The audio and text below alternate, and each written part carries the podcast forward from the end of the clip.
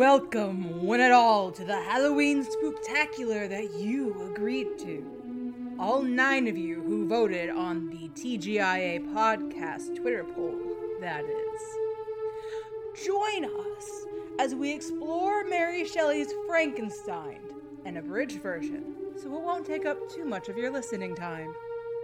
Then, tag at TGIA Podcast with your thoughts on Twitter. Let me know. Is Frankenstein gay? Is his friend Henry gayer? What about the monster? Does he only want what he wants because he does not know of the queer alternatives out in the world? Join us. Revel with us. In the first science fiction story told in history, Mary Shelley's Frankenstein.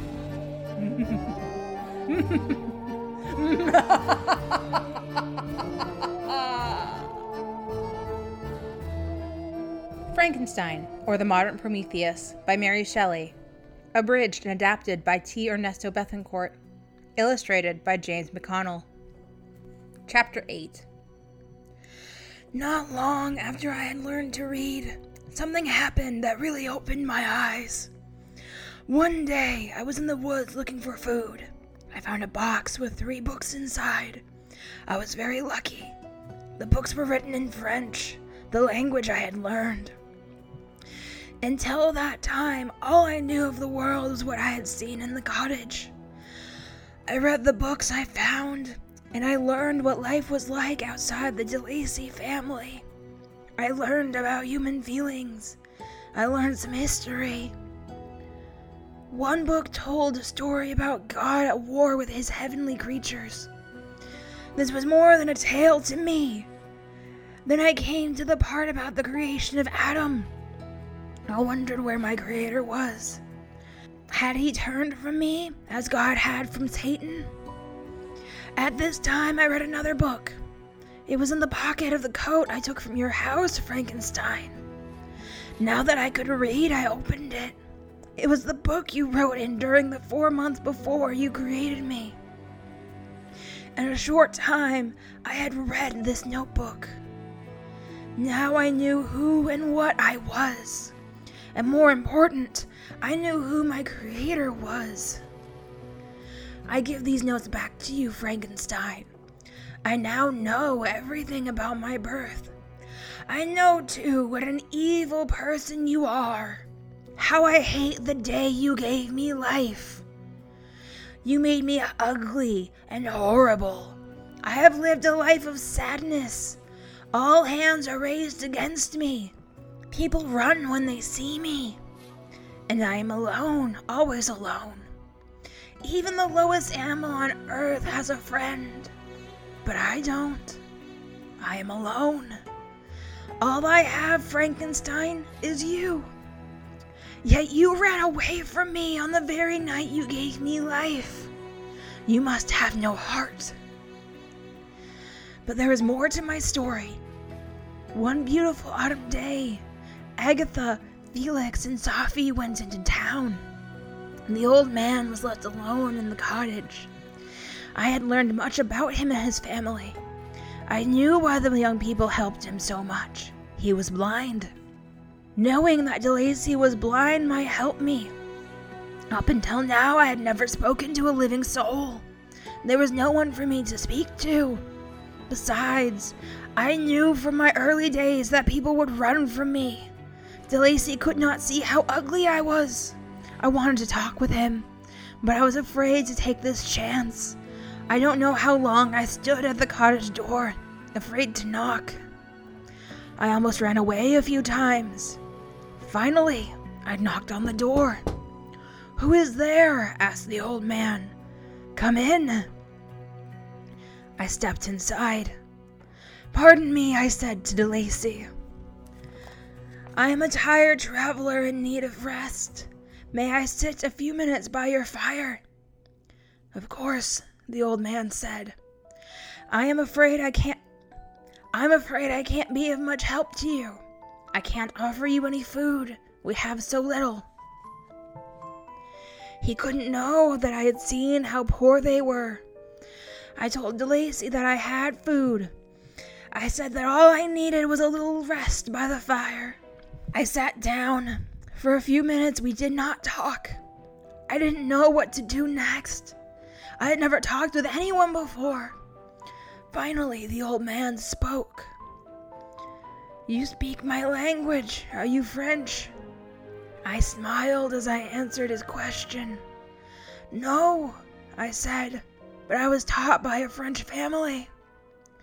This was quite true, but the old man didn't know that I meant his family. And what brings you to Germany? he asked. It was easy for me to explain why I was there. I have come to see the family that taught me, I said. They are wonderful people. In my way, I love them all. But they have never seen me. I'm afraid they won't like me. They may chase me away. If they do that, I will have no friends in all the world. Don't worry, stranger, the old man said to me. If these people are as good as you say, they would never chase you away. Why should they? I told De DeLacy that I am not very pleasant to look at, and that I was afraid that the family would only see how ugly I was on the outside. They might never know how much I loved them. As to your looks, I do not know, said the old man. I am blind. But why not trust these people you love so? If you have done nothing wrong, they will not drive you away. If you tell me your story, maybe I can help you. Do these people live near here? I told him that the family lived very close by. Then he asked me the name of the family. Just as I was about to answer, the young people came back to the cottage. My heart was filled with fear. Now is the time, I cried. You can save me. The family I spoke of is yours. Don't let Felix, Agatha, and Safie drive me away. De Lacey stood up in surprise. Great God, he yelled. Who are you? I fell to my knees and wrapped my arms around the old man's legs. Save me, I cried as the cottage door opened. Then the three young people walked in and saw me. Agatha fainted, and Sophie ran screaming from the cottage. Felix tore me away from the old man. He picked up a stick and began to hit me. I could have torn him to pieces, but I thought of how much I loved the De Lacey's. I also thought about how much I had learned from them. With tears in my eyes, I ran from the cottage.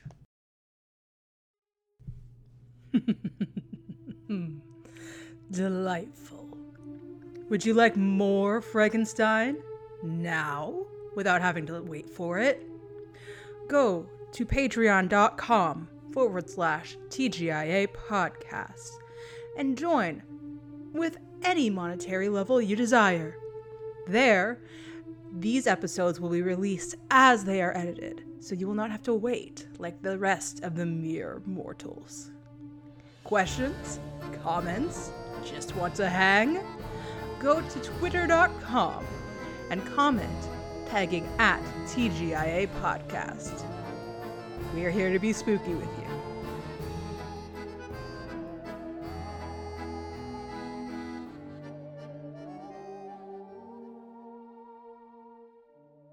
Come listen to Dice Roll, the gayest Pathfinder podcast on the planet. We ask the hard questions like Is it morally acceptable to kiss a goblin?